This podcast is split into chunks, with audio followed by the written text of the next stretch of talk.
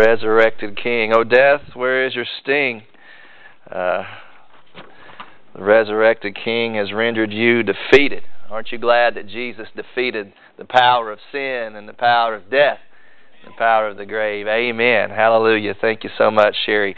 Beautiful song. Uh, goes right in line uh, with everything the Scripture says that Jesus came to do. He came to die on the cross to take away our sin. Uh, nothing but the blood can do that. That's the title of our sermon today from Psalm 32.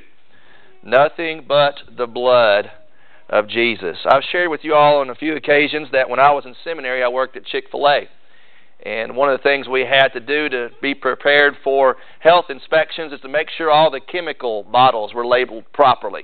You know, sometimes you can put a, a cleaning solution inside a spray bottle in order to clean, and, and the health department wanted to make sure all those things were labeled properly. You know why that is, of course, because if you ingest the wrong thing, it would be deadly. And so it's important to know what is inside the bottles. Uh, you can label it special sauce all you want, but if it's poison and you ingest it, it will kill you. We live in a culture today that wants to change all the labels. Nobody wants to call anything sin anymore. They want to label it as something else. There is no such thing in the eyes of our culture as right or wrong anymore. No such thing as good or evil. Those things are archaic in thought. But you can label it anything you want, but if it's sin, it will kill you. It will destroy you. In fact, the Bible mentions the word, some sort of the, some form of the word sin, over 470 times in its pages. So, in God's eyes, there is such a thing as sin, and what God labels sin doesn't matter what we label it, it's still sin. And the wages of sin is death. And so we've got a God who hates sin, and a God who judges sin, and a God who punishes sin. So, where does that leave us? If we are sinners, which the Bible says we are, well, what you need to do is confess your sins to God in order to receive the blessings of His forgiveness. This forgiveness is available to you, but you must come to God on His terms, and that is through humbly acknowledging and confessing your sin to Him and pleading nothing but the blood of Jesus. I want to encourage you to stand with me if you're able this morning. We do this in reverence for the reading of the holy Word of God. Psalm 32, starting at verse 1, and David writes these following words under the inspiration of the Holy Spirit How blessed is he whose transgression is forgiven, whose sin is covered. How blessed is the man to whom the Lord does not impute iniquity, and in whose spirit there is no deceit. When I kept silent about my sin, my body wasted away through my groaning all day long. For day and night your hand was heavy upon me. My vitality was drained away as with the fever heat of summer. Selah. I acknowledged my sin to you, and my iniquity I did not hide. I said, I will confess my transgressions to the Lord, and you forgave the guilt of my sin. Selah. Therefore, let everyone who is godly pray to you in a time when you may be found. Surely in a flood of great waters they will not reach him. You are my hiding place. You preserve me from trouble. You surround me with songs of deliverance. Selah. I will instruct you and teach you in the way in which you should go. I will counsel you with my eye upon you. Do not be as the horse or as the mule, which have no understanding, whose trappings include bit and bridle to hold them in check. Otherwise, they will not come near to you. Many are the sorrows of the wicked, but he who trusts in the Lord, loving kindness shall surround him.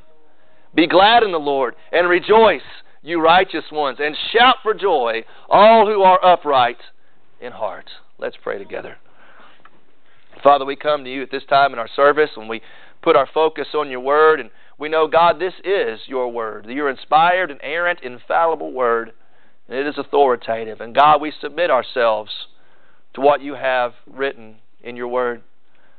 Father, as we approach this subject of sin, it's not popular in our culture anymore, but Lord, what you call sin, what you call wicked, is still sin. It is still wicked. It is still deadly. So, Lord, let us have the proper perspective on our sin.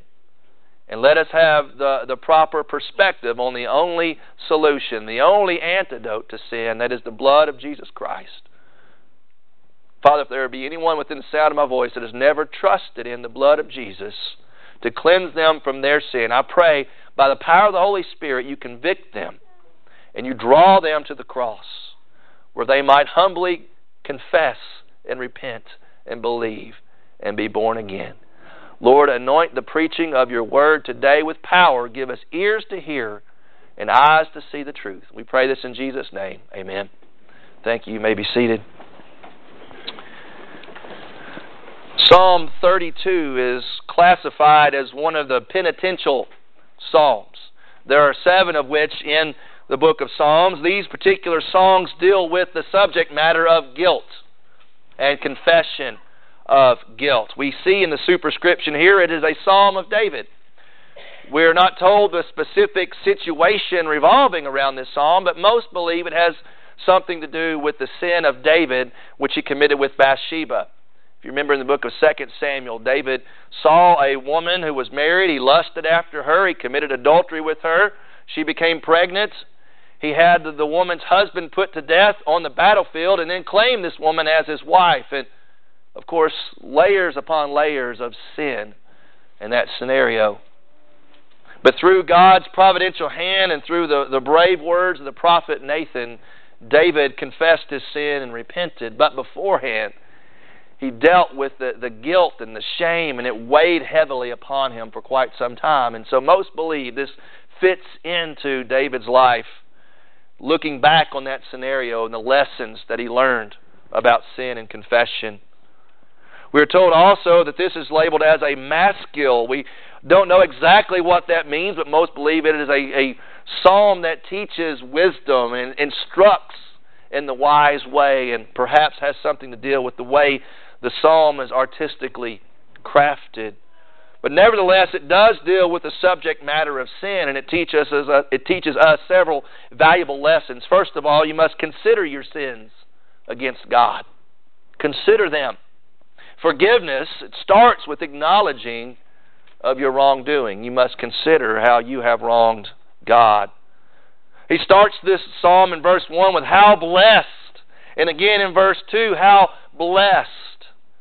The word blessed there, how blessed, reminds us back in Psalm 1. That's how the entire book started, was it? How, how blessed is he who follows the Lord. It's also the first words of the Sermon on the Mount, which Jesus preached in Matthew chapter 5. And the word blessed there in the Hebrew is actually in the plural. It's like blessed, but blessed more than once, blessed multiple times. And, and we could we could translate this as, oh, how blessed. Oh, the blessed state. Oh, the, the many blessings that God pours out upon the man. The abundant happiness. How does that come about? First of all, through the realization of sin understanding the reality of sin and, and, and the reality of sin, the fallen nature of mankind, it's assumed already in this psalm, is it not? Verse 1 talks about the man whose transgression is forgiven, his sin is covered, who the Lord does not impute iniquity. David here is assuming the reality of sin. It is a real thing. David acknowledges that, and so must we. And that's where it starts. We must acknowledge the reality of this thing called sin and evil, rebellion against God. It's the outworking of an inner problem we have all inherited. As human beings, we have imputed to us this sin nature that leads us to rebel against God. The realization of sin. And then in verse 1 and 2, he talks about the remission of sin, how we can be forgiven. He uses three words here. He uses the words transgression, sin, and iniquity. Transgression deals with the attitude of, of rebellion. It's being a, a rebellious person, having transgression against God. The word sin is literally an archery term. It means an arrow missing the mark. Much like our wildcat shooters did yesterday. A lot of arrows were flying, but those arrows were missing the mark, unfortunately. It's what the word sin means to, to shoot for, but fall away from the targets. Iniquity, it has to deal with, with corruption or perversion. And we, we add these three words together and we see the attitude and the activity and the overall nature of sin, the corruption, the depravity of mankind. But then, along with those three words, David uses these words dealing with being forgiven of our sins or, or having our, our sins covered at the end of verse 1. The covering of sin reminds us of the law in the Old Testament. If you remember, like once a year, the high priest was to enter into the most holy place of the temple with blood from an animal sacrifice, and he was to take that blood and sprinkle it over the, covenant, uh, over the covering of the Ark of the Covenant. It's called the mercy seat. What this was doing, it was acknowledging that bringing the blood in the presence of God, there was guilt, but there was an innocent offering, an innocent victim that it shed its blood for the covering of sin, and the sprinkling of that blood on the mercy seat was representative of our sin being covered by God. That was in the Old Testament law. And David wrote these things. In fact, we see in the book of Leviticus, chapter 17, verse 11, it says, For the life of the flesh is in the blood, and I have given it to you on the altar to make atonement for your souls. For it is the blood by reason of the life that makes atonement. By God's design, an innocent victim must shed its blood, lose its life, to cover for sin. And he goes on to say at the end, uh, or at the beginning of verse 2, he says, How blessed is the man whom the Lord does not impute iniquity. Does not impute, even though we deserve this punishment, we deserve this iniquity, but the Lord does not do this. It is God acting in this way. God forgives, God covers, God does not impute, even though, as sinners, we deserve this. It is the blood that covers sin, and the book of Hebrews even reminds us of this. Hebrews 9:22 it says, "According to the law, one must almost say that all things are cleansed with blood. Without the shedding of blood, there is no forgiveness." But then Jesus clarifies for us exactly whose blood is shed for our forgiveness. Matthew 26, 28, and sharing the Last Supper with his disciples, he said, This is my blood of the covenant, which is poured out for many for forgiveness of sins. It is the blood of Jesus Christ, ladies and gentlemen, and the blood of Christ alone that makes atonement, that makes a covering of our sins, and forgives us of our rebellion against God. The remission of sin but then we have to begin with this recognition of sin. The psalmist talks about this too. We must recognize our own sin, label it as such. At the end of verse 2, he says, In whose spirit there is no deceit. In other words, not lying about your sin, not trying to pretend it's not there. Acknowledging that you have a problem. Quit lying to yourself, deceiving yourself. God already knows you have sin. And so, what you need to do is fess up to that, recognizing and not deceiving yourself because you're not deceiving God. No deceit in your heart. Acknowledging that you have a problem is the first step towards having that problem solved. Imagine if you woke up one day and you realized that your mortgage or your car payment or whatever loan, student loans, whatever you may have, was completely paid off. And you just suddenly no longer got any bills in the mail and you were kind of wondering about that. So you call the lending institute and you say, I'm not receiving any more bills. What's going on? And they were to tell you your your loan's paid in full. And you say, Well, wait a minute, I didn't pay that. Who did? And then your lending institution says, We did. We did. You're like, No, wait a minute. I owed you and you just completely paid my debt? And they say, Yes. That's exactly what happens to us. We are in sin debt to God. We have rebelled against God. We have sin, iniquity, transgression against God. And David said, How blessed is the man whom God pays this off for them. Paid in full, it is finished. As Steve alluded to, once and for all, payment was made. Consider your sins against God. David says at the end of verse 2, in whose spirit there is no deceit, which leads us to our second point. Don't conceal your sins from God. Don't try to conceal your sins and, and cover them up and pretend they're not there because God knows they're there. And here David candidly shares from his own experience, his own life experience. He, he is imparting knowledge, and he says he's saying, Look, I've done this before and it does not work. It does not work. He talks about the suppressing of sin in verse 3. He says, When I kept silent about my sin, when I tried to say there was no sin, refusing to acknowledge I have sin, and usually when someone is, is, is told that they are wrong about something, what is the typical response? We become defensive, don't we? And then we begin to justify our actions. Well, it may be wrong, but I'm doing this because of whatever. We begin to justify, or we maybe shift the blame. Well, the only reason I'm doing this is because so and so is doing this. And we don't want to own up to our own sin. And David says he, he tried that when I kept silence, as if God would not know my sin was there. He talks about sorrowing from sin in verses 3 and 4. Says, When I kept silent about my sin, my, my body wasted away. Literally, my bones began to waste away through my groaning all day long, through my, my roaring out to God, crying out because of my suffering all day long. And he says, For day and night, the reason that he was groaning and the reason he was wasting away, was because day and night your hand was heavy upon me. You know what David was feeling in these moments? Conviction. Because he was a child of God. And he was not behaving as a child of God ought to. And he was underneath the chastening hand of the Father, of God Almighty. And God was making his life miserable. He was in agony.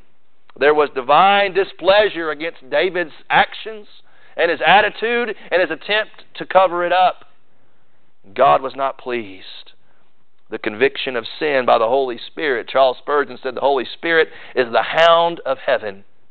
He will pursue you and he will chase you and he will make your life miserable. If there is anyone here, myself included, that is, that is engaging in sin in their lives and they have refused to confess that to God as wrong, I pray the Holy Spirit Himself will sick you. He will seek after you and chase you, pursue you, and make your life miserable, a living hell, until you acknowledge what you are doing is wrong and you confess that to God. The first step towards forgiveness. Sorrowing from sin, but also suffering from sin. Verse 4 goes on to say, My vitality, my, my strength, uh, literally my juices were turned into the drought of summer. His vitality was sapped, his strength. Physically, he was hurting. Now, we are created as human beings, mind, body, and soul, and all of that is intricately connected. When you're not feeling well physically, you don't think properly. When something is bothering you emotionally, it can have an effect on you physically. Stress will weigh you down and wear you out. Same thing is true with sin. If you have sinned against God spiritually and you are trying to, to hide that from God, conviction will, will wear you out and make you sick. And we see here a connection between sin and suffering. David was undergoing that, and it was no fun at all. He says, My vitality was drained away as with the fever heat of summer. And there's the Hebrew word Selah. We've already seen that before in our study of Psalms. Most believe it means to pause, take a moment, and reflect upon what you just said. My vitality, my strength was drained away as with the fever heat of summer. I'm all dried up. All dried up. Selah. Pause. Think about what sin does to us. Now, not all sickness is caused by sin. You know, if you woke up this morning and you got a headache or sore throat or your stomach's not feeling well, it's it's not automatically, well, I've sinned and God's punishing me.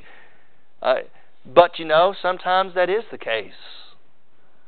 And so what there is do some soul searching and figure out, Lord, is, Is there something that you are trying to teach me or show me? Am I out of line in some way? And if I am, God, I'll, I'll, I'll confess that. Consider the example of the church in Corinth in 1 Corinthians chapter 11. They were not conducting themselves properly in worship, and uh, particularly around the Lord's Supper.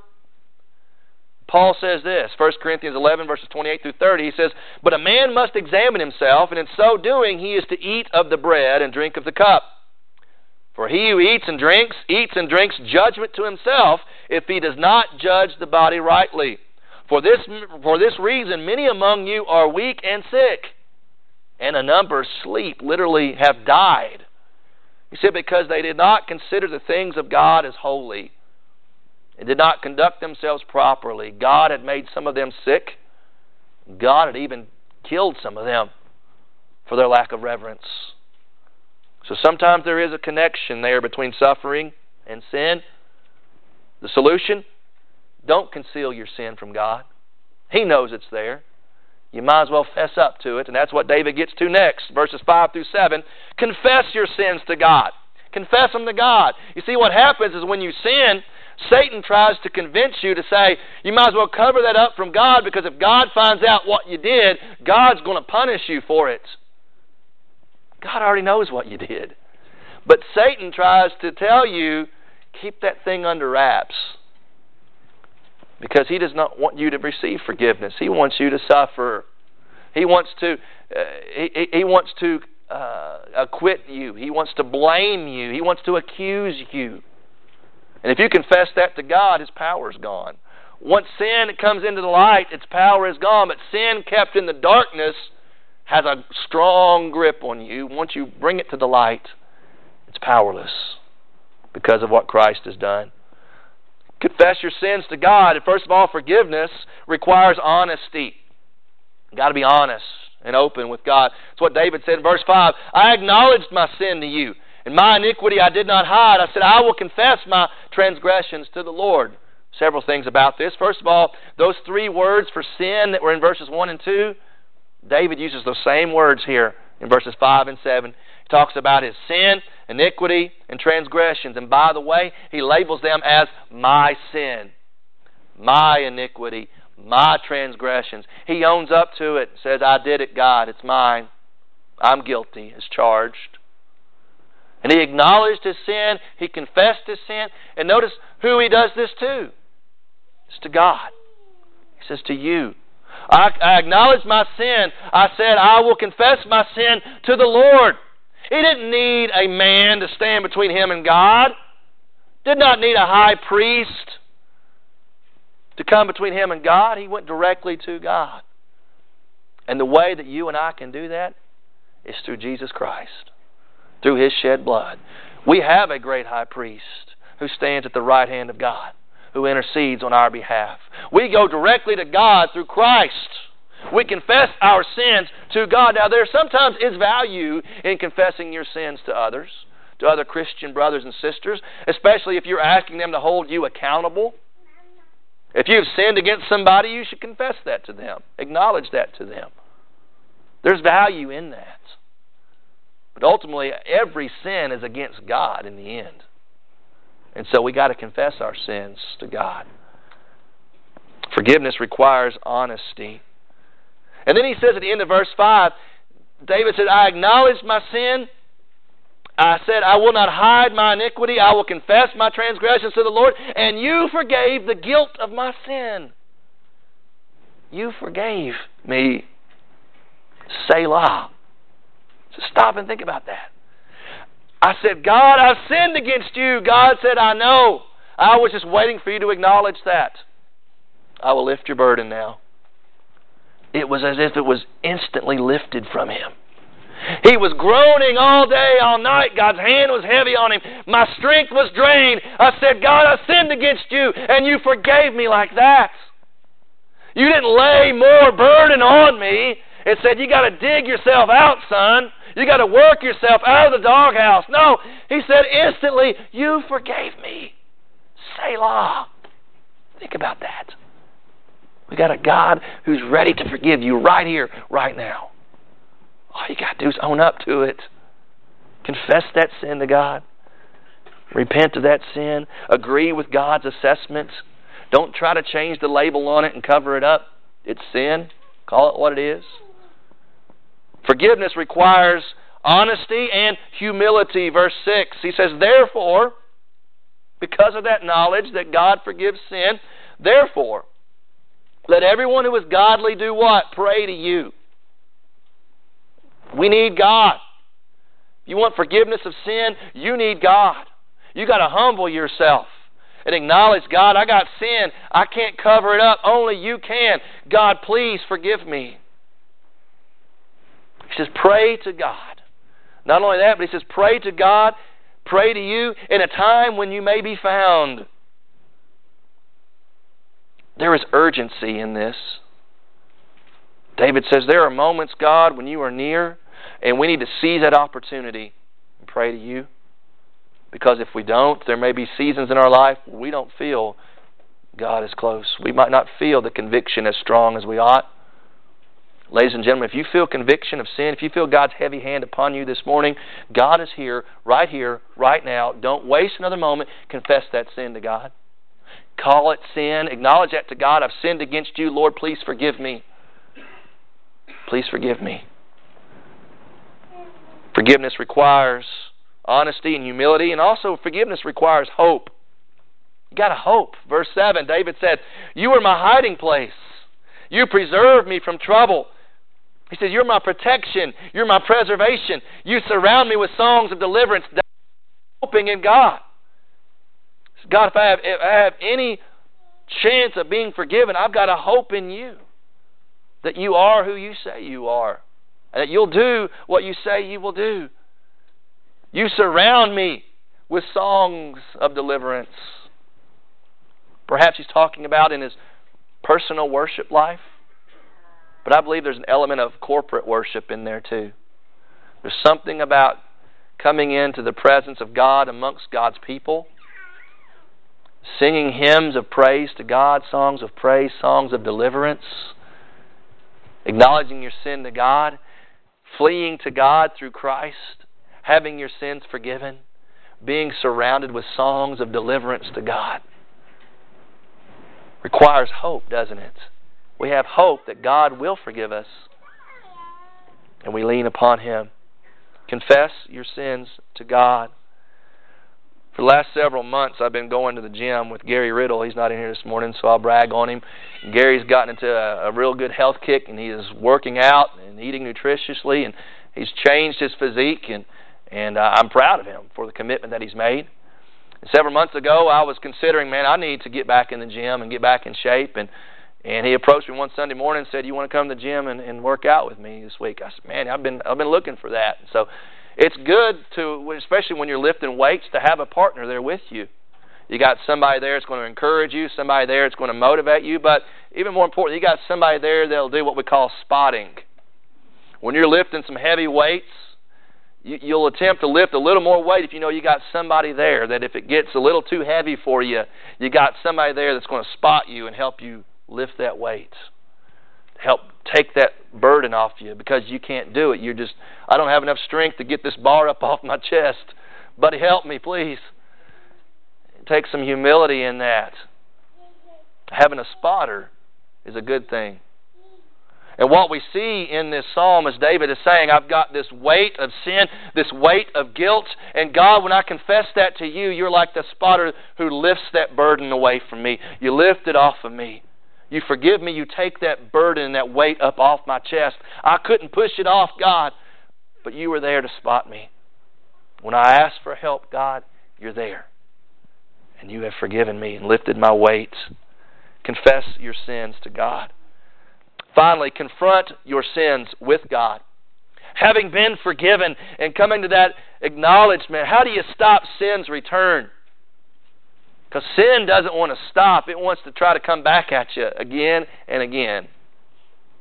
This week I went to visit Adam's grandparents. And this is Frances Kincaid. She's not doing well in her health, and so I went by the house to visit her and saw Mr. Kincaid out in the yard with a with a shovel. I thought, man, this fellow's out here doing some yard work. And so when I went in and talked to him, found out what he was doing out in the yard with that shovel, he was killing snakes. killing snakes. And he said, I don't like snakes. He said, I'd rather I'd rather go out in the yard and kill them out in the yard before they have an opportunity to get into the house. And I said, Brother, that makes perfect sense to me. I'm right there with you.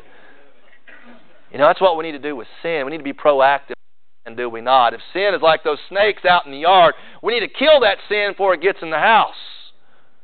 The, the Puritans called it the mortification of sin, killing sin. When temptation comes our way, to know how to deal with that, how to handle that, how by God's power to put sin to death. That's what David alludes to here. First of all, you need to listen to his Spirit. Verses 8 and 9, God says, I will instruct you and I will teach you in the way you need to go. I will instruct you and teach you. That's what Jesus said in the New Testament in the Gospel of John that the Holy Spirit would do for his disciples. The Holy Spirit would do that. He says in verse 8, I will counsel you with my eye upon you. Counselor, that's another word in the New Testament used for the Holy Spirit. God, as a Christian, God has given you the Holy Spirit to convict you of your sin when you get out of line, but He's also there to counsel you to keep you out of sin. He says, don't, uh, don't go down that path. You don't want to walk that way. You don't want to go that way. There's danger ahead. You want to go this way. And what we need to do as Christians is listen to the voice of the Spirit through the Word of God, through prayer, through the counsel of other Christians. Listen to the voice of the Holy Spirit and follow it. He says in verse 9, Don't be like the horse or the mule, which have no understanding. You see, a horse sometimes will just run straight ahead without knowing where it's going. We do that sometimes. We, we run into sin, don't we? Without even thinking about it. We just do it. Feel the temptation or the urge, just do it. What society says, feels good, feels good, do it. You want to do it, do it. Holy Spirit says, uh-uh. Don't be like the horse. Don't be like the mule. The mule's stubborn. The mule goes a certain way, and you try to get to go the other way, don't want to go. You got to fight that mule. He says, don't be like that.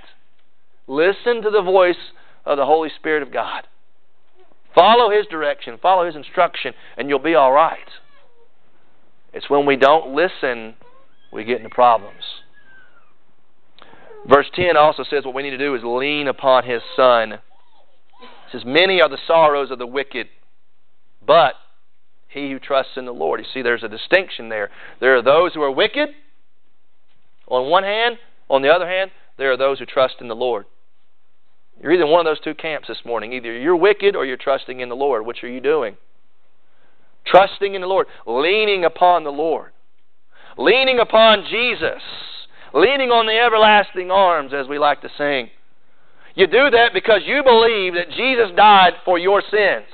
And you believe Jesus rose again to give you victory over your sins. And so you lean upon Him. You trust in Him rather than trusting yourself. It's just the only way to be forgiven. You lean upon His Son and you trust in the Lord. Which leads us back to this whole idea of confession. Satan says, Don't confess your sins to God, God will punish you.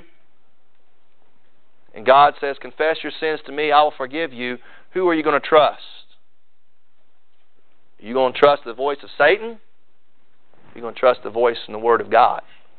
You are trusting in His Son who says, Whoever will confess his sins, I will forgive their sins, and I will cleanse them from all unrighteousness.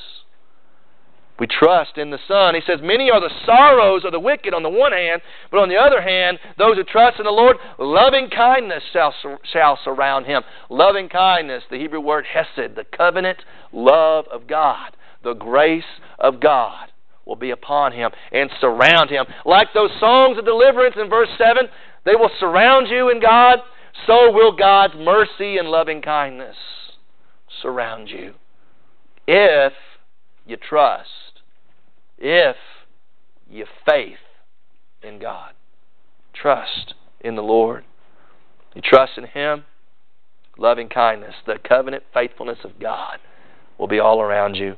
Finally, you need to live with His satisfaction. He ends the psalm with a call to praise. David has talked about some very dark days in his life. some very painful moments in his life. His bones aching and crying out to God, the heavy hand of God upon him, his vitality being drained. He's talked about some very dark places in his life.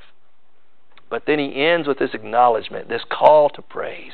And he invites you and me to join him in this. Notice the commands Be glad in the Lord and rejoice, you righteous ones, and shout for joy. Be glad, rejoice, and shout. Have you come to church this morning with that attitude? Have you come to church to be glad in the Lord, for He has lifted your burden of sin? Have you come to rejoice because you don't deserve forgiveness, but God has given it to you? Have you come to church this morning? Have you come to church this morning to shout for joy? And let that impact the way you sing, the way you pray, the way you greet one another, the way you give.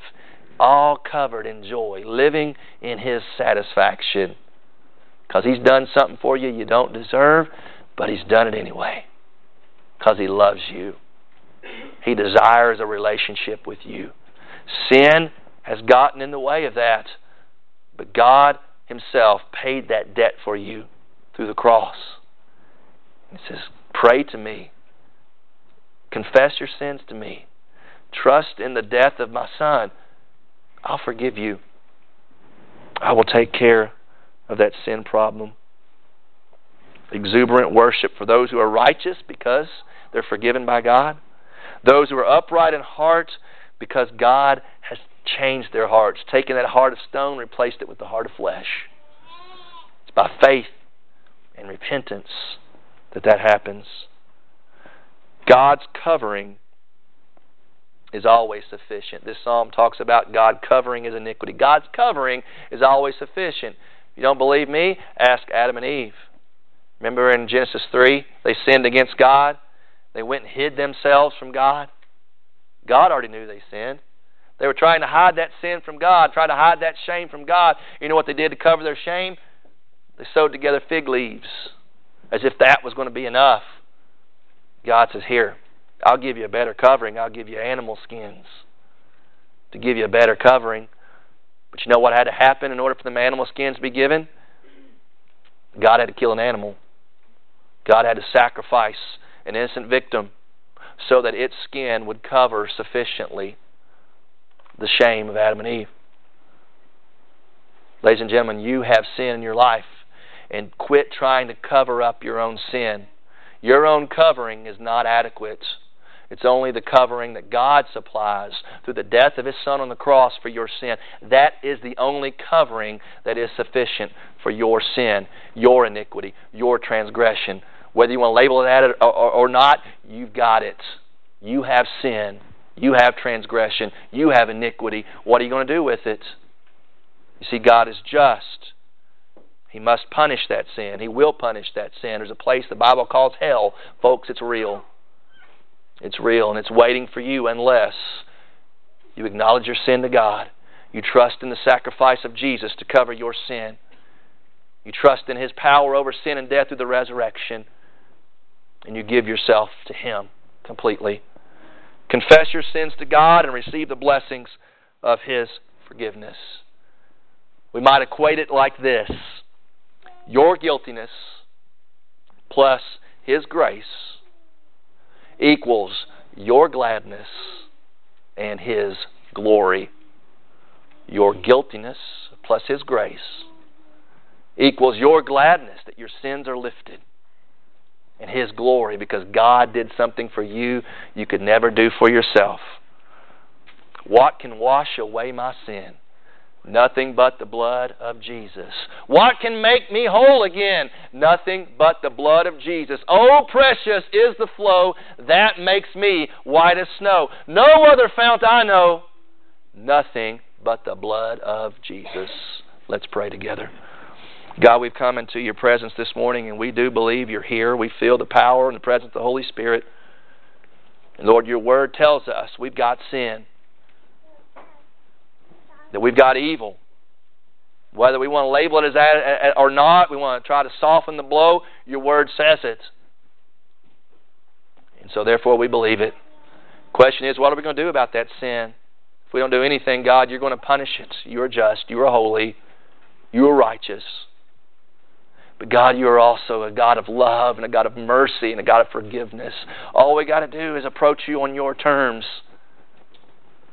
Come to you through repentance and confession and say, God, I've sinned. We confess our sin in a, in a general sense. God, I, I, I'm just a sinner. I need forgiveness. We also confess sin specifically. If there is something going on in my life right now, God, that ought not be, an attitude, a thoughts, a an ill feeling towards someone else, a burden I'm carrying, God, I don't need it there. Lord, please forgive me. And Lord, let the blood of Jesus wash me. Your love ran red, and my sin washed white. I owe it all to you, God, because you love me. That's, there's no other explanation, God. Why would you do that? It's because you love me, and you love these people, and you're ready to forgive right here, right now. We pray to you while you may be found. We call upon you while you may be found. Lord, we prayed several times today, but we pray once again, let today be the day of salvation. If there is anyone here that has never put their faith and trust in Christ, I pray they would do so right now. Lord, maybe somebody here feels led